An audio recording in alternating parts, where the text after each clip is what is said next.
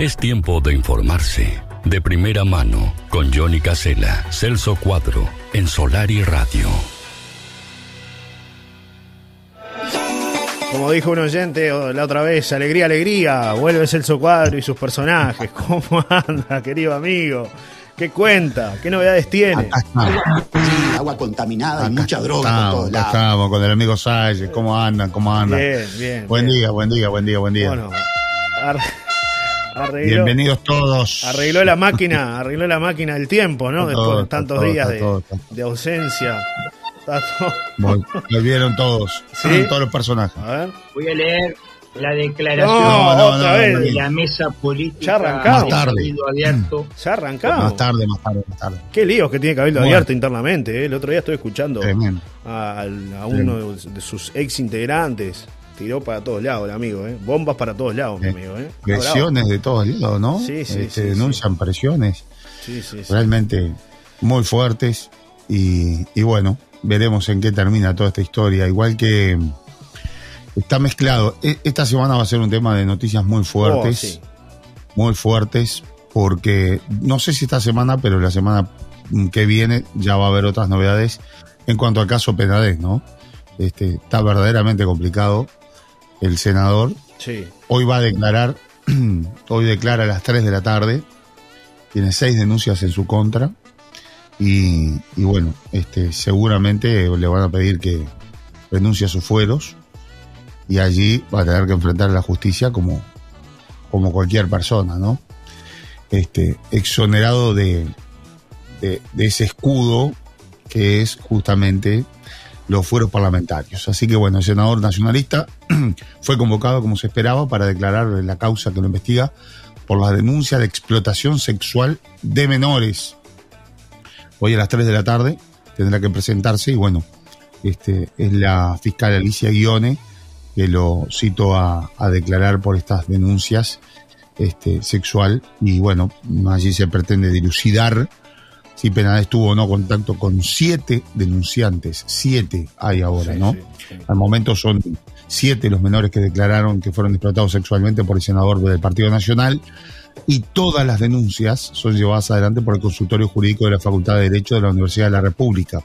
Otras dos personas se presentaron en fiscalía sin contar con un abogado. Es decir, hay nueve, ¿no? Siete que están representadas por el consultorio y dos más que se presentaron Particular. sin eh, abogados, pero a, a denunciar al propio Penades.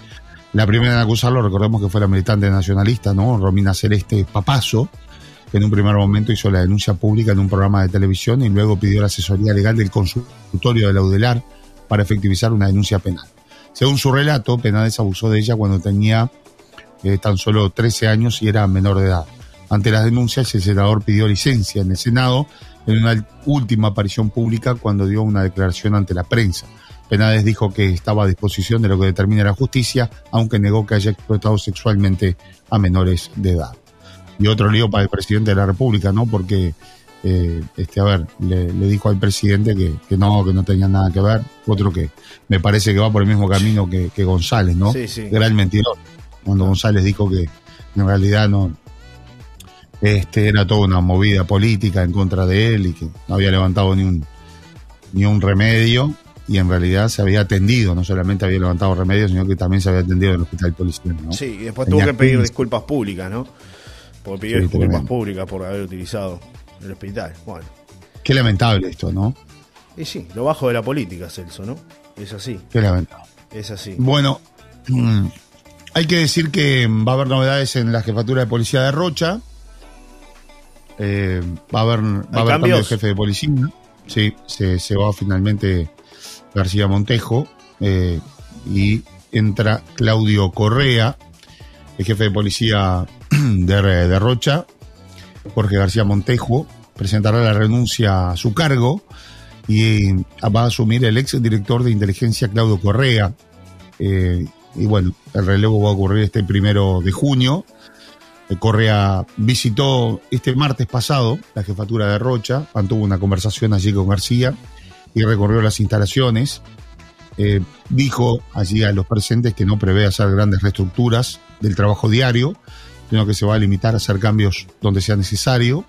Recordemos que el ex ministro Larrañaga fue quien en marzo del año 2020 y previo a la pandemia del coronavirus le ofreció el cargo a García Montejo, un hombre además que vive allí en, en- en Barrio Parque, ¿no? Sí. Es decir, un hombre de La Paloma, conocido, fue comisario mucho tiempo en La Paloma, Sí. además ocupó varios cargos en la jefatura de Rocha. Eh, es un, un hombre muy respetado dentro de, la- de- de- de- de las arcas policiales, ¿no? Este, pero bueno, él se había retirado ya como comisario mayor y bueno, ahora después fue, este, aceptó el cargo que, que le ofreció la Reina en aquel momento y ahora presentará la renuncia por motivos personales, este, según ha trascendido. García mantuvo conversaciones con el ex custodio presidencial Alejandro Esteciano, puntualmente el 12 de febrero. Le informó entonces por WhatsApp acerca de una denuncia que el ex custodio hoy condenado tenía en su contra. Por Astesiano también fue investigado quién lo va a suceder. Claudio Correa fue quien tuvo, eh, quien detuvo al ex custodio en la residencia presidencial de Suárez y Reyes. La fiscalía lo comenzó a indagar por eliminar conversaciones entre Astesiano y el presidente Luis Lacalle Pou. Pero la fiscal Sabrina Flores archivó la investigación la semana pasada por falta de pruebas. Luego de conocida la resolución, a Correa le fue ofrecida la jefatura de Rocha y Correa finalmente aceptó.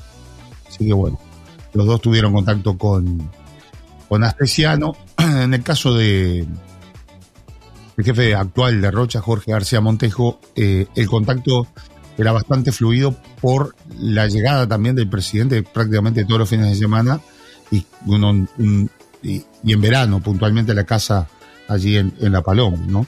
Es decir, se comunicaba directamente con el jefe, le, decía cuándo cuando el presidente iba a estar con su familia, cuándo iba a estar la familia, cuándo se iba el presidente. Pero bueno, amén de eso también, por allí un secretito del jefe en decirle, mira, te están investigando por esto, y eso quedó registrado en los chats que tiene la justicia. No va a tener mayores consecuencias, pero bueno, eh, hace a la cuestión en lo que tiene que ver a la, a la investigación, John. Claro.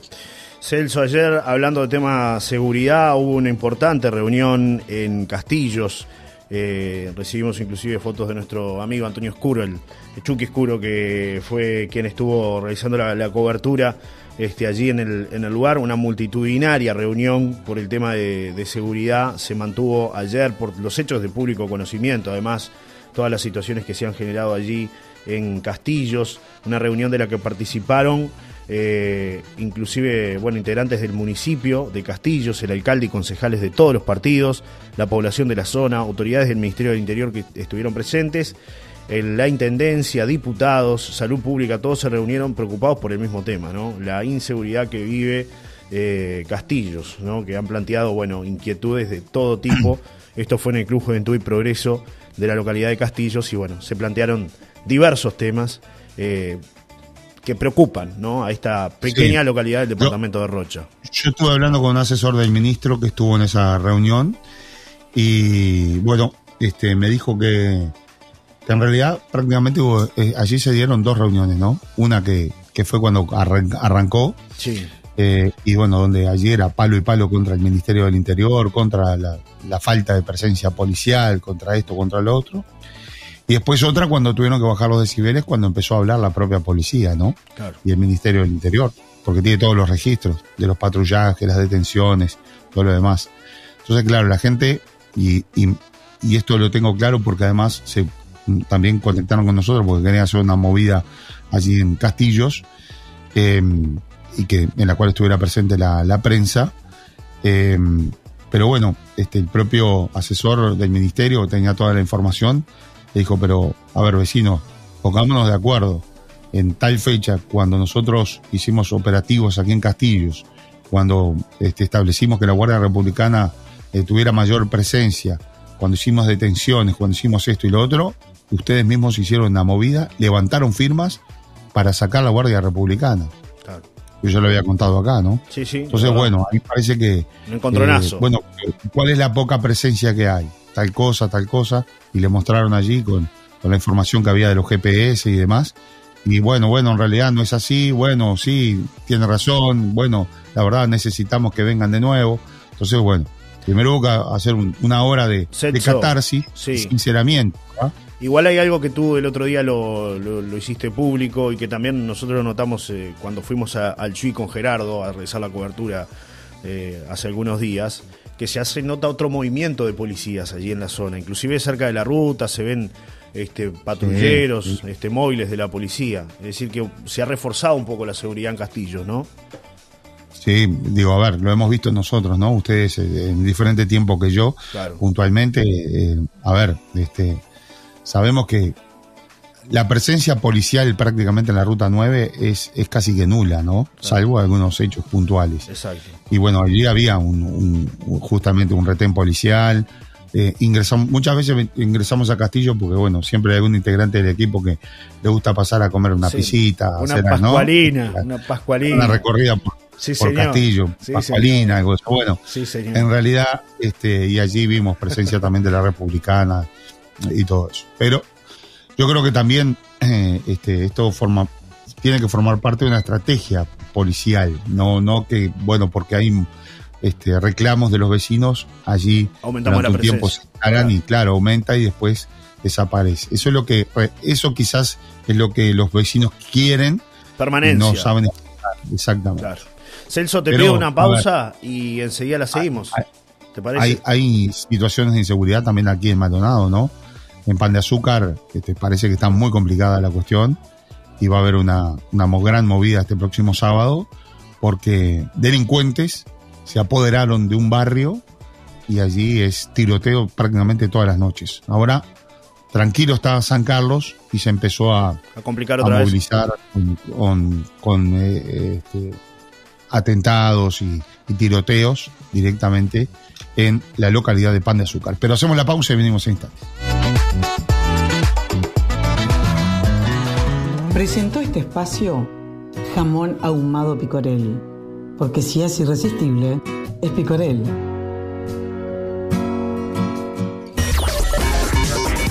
Las noticias en Solar y Radio. Un lugar para deleitar tu te define. Una textura que se adapta a ti. Calidad que va más allá de lo que imaginaste. Sentite bien. América Ropería. Rocha, Castillos y La Paloma.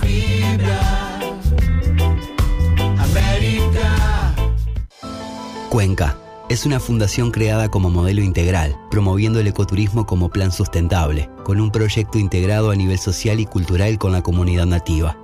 Generador de alianzas para la incidencia ambiental en políticas público-privadas. Trabajar con responsabilidad y sostenibilidad implica cumplir con los más elevados estándares de calidad y ser capaces de demostrar el impacto de nuestras acciones, siempre al servicio del interés general, de manera de cultivar día a día la confianza y el bienestar de los actores locales, con un valor sociocultural, científico y ambiental. El propósito es proponer e impulsar acciones sostenibles hacia modelos productivos que no pongan en riesgo las generaciones futuras. Cuenca asegura la continuidad en el tiempo, con investigación aplicada a la conservación efectiva y asociada a los objetivos y programas educativos culturales a través de charlas de sensibilización y jornadas ambientales en escuelas, liceos e institutos terciarios, al servicio de las comunidades locales. Río Cebollatí y Laguna Merín están conformados por los departamentos de Rocha, 33, La Valleja y Cerro Largo, bajo una visión holística e integrada. En los tiempos de hoy, la capacidad de abstraernos y conectarnos con la naturaleza es todo un arte. Tal es así que al tomarnos un momento para contemplar el mar, comienza el debate. Ruidito de ola, ruidito de mensaje. ¿De ola? De mensaje. Hola, mensaje. Mm, basta. En otoño, tómate vacaciones. Tómate un momento para disfrutar tu país. Turismo. El arte de pasarla bien. Uruguay Natural. Ministerio de Turismo. Seguimos en una nueva mañana por Solar y Radio 90.7. Presenta Aguabá. Una oferta para que te preguntes, ¿cómo haces Alberto? Llegó la hora de renovar tu baño. Oferta por tiempo limitado. Te esperamos en Pioneros 46, Costa Azul. 7,55 metros cuadrados de cerámica de revestimiento, más 5 metros cuadrados de cerámica de piso, antideslizante, más mueble, más bacha, más espejo con repisa, más inodoro con mochila, más monocomando lavatorio, monocomando de ducha, más 50 kilos de adhesivo impermeable. Antes 465 dólares. Ahora, 385 dólares. Oferta limitada de Aguabá. Es tiempo de informarse. De primera mano, con Johnny Casella, Celso Cuadro, en Solar y Radio. Bueno, regresamos de la pausa y varios mensajes. Este dice, buen día, amigazo, señor diputado. Qué linda que está la novela. En todos los capítulos aparece un nuevo participante, horrores pocos. Está linda, che. Un abrazo grande para todos. Amalia 064-1, arriba Jalil, dice Amalia, Celso. Esto por lo, seguramente por lo de Penadez, ¿no? Y sí, y sí, por todo, ¿no? Lo que hemos comentado en el bloque anterior.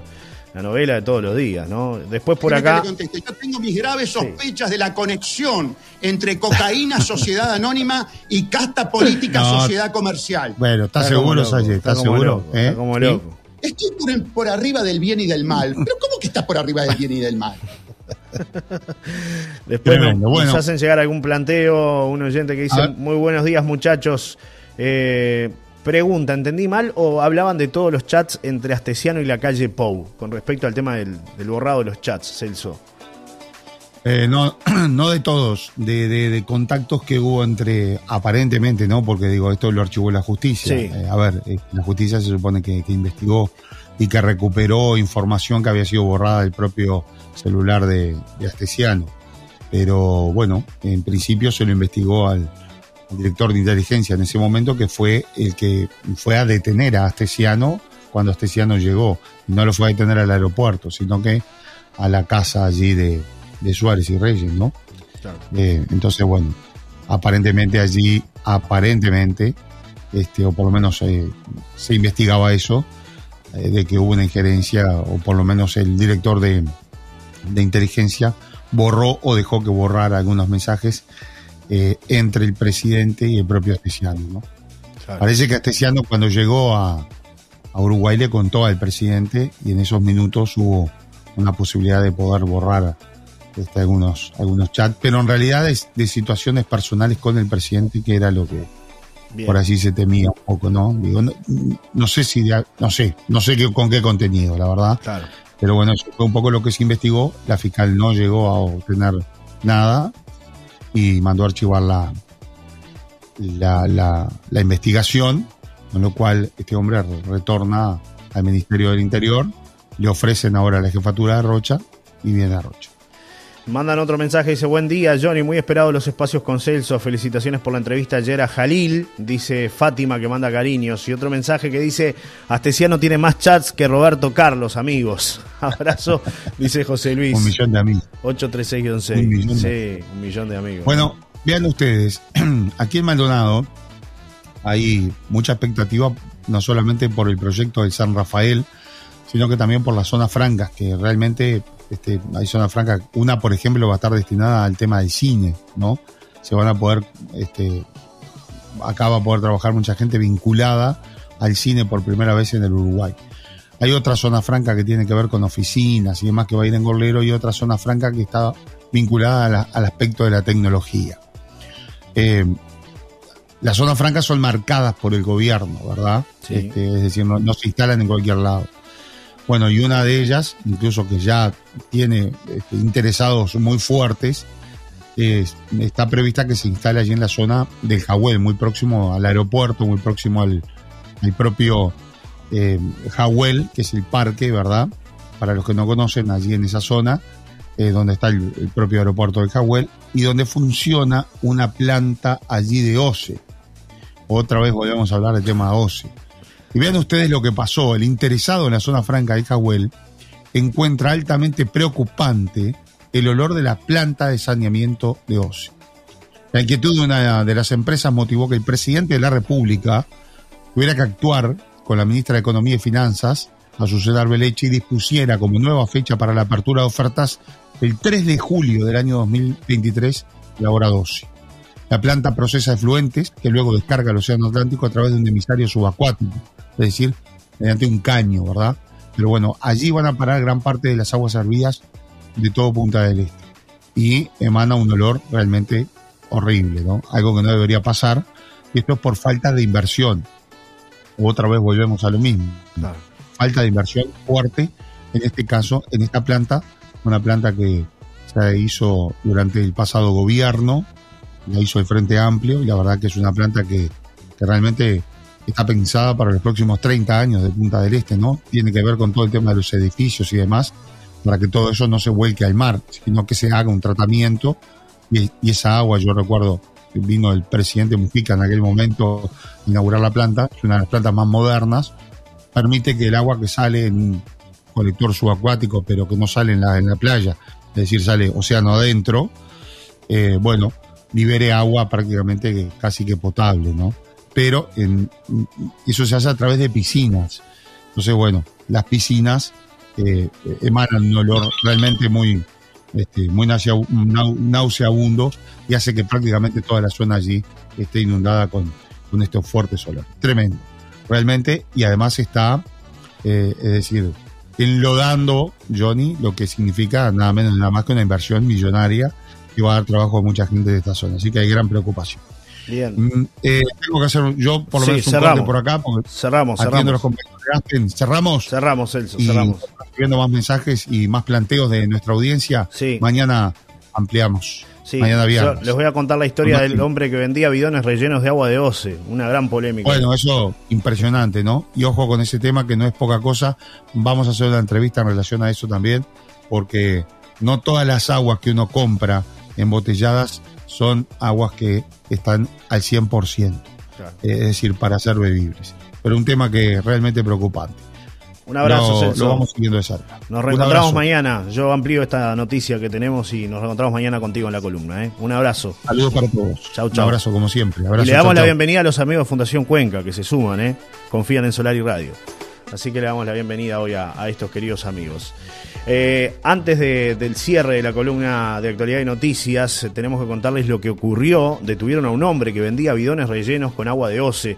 El caso comenzó a raíz de una denuncia que se dio en la zona de Punta de Rieles, ya que personas del barrio tuvieron problemas gástricos. Un hombre de 35 años fue detenido por vender bidones rellenos con agua de oce, según la información que brindó el jefe de policía de Montevideo, Mario Delía. El caso comenzó a raíz de una denuncia que se dio en la zona de Punta de Rieles, debido a que personas del barrio empezaron a tener problemas gástricos y lo asociaron con la venta de agua, dado que todos le habían comprado a este hombre, informó eh, el jefe. Según el citado detalle, el hombre fue detenido en la ciudad de la costa la semana pasada por la policía y se le incautaron unos 100 bidones con tapas que no eran originales. A su vez enviaron las muestras de agua a un laboratorio para ser analizadas. Este hombre quedó emplazado por la fiscalía a la espera de que continúe la investigación. Esta detención se da en el marco del aumento de la salinidad del agua de la canilla que provocó una suba en la venta de agua embotellada. El pasado viernes muchos supermercados y lugares de venta al público no estaban teniendo stock debido a la alta demanda y las empresas estaban sufriendo problemas de la distribución. Según se supo, Salus había identificado que los pedidos de los comerciantes superaron la capacidad logística de distribución de la empresa. A su vez, la empresa Coca-Cola, que produce el agua marca Vitale, informó el viernes que se había generado un desfasaje entre el elevado requerimiento del producto y la capacidad de producción y entrega, y afirmaba que la compañía está trabajando fuertemente para acompañar la demanda del agua embotellada de los consumidores. El caso de Nativa, eh, bueno, la empresa respondió eh, vía mail que estaba trabajando para cubrir la demanda actual y se están tomando medidas para aumentar la capacidad de producción si la situación lo amerita. ¿eh? Así que bueno, otro tema que tiene que ver con, el agua y en este caso con una vivada, ¿no? De quien quiso ser más vivo que los demás, rellenó esos bidones con agua de la canilla y terminó, en este caso, ante la justicia.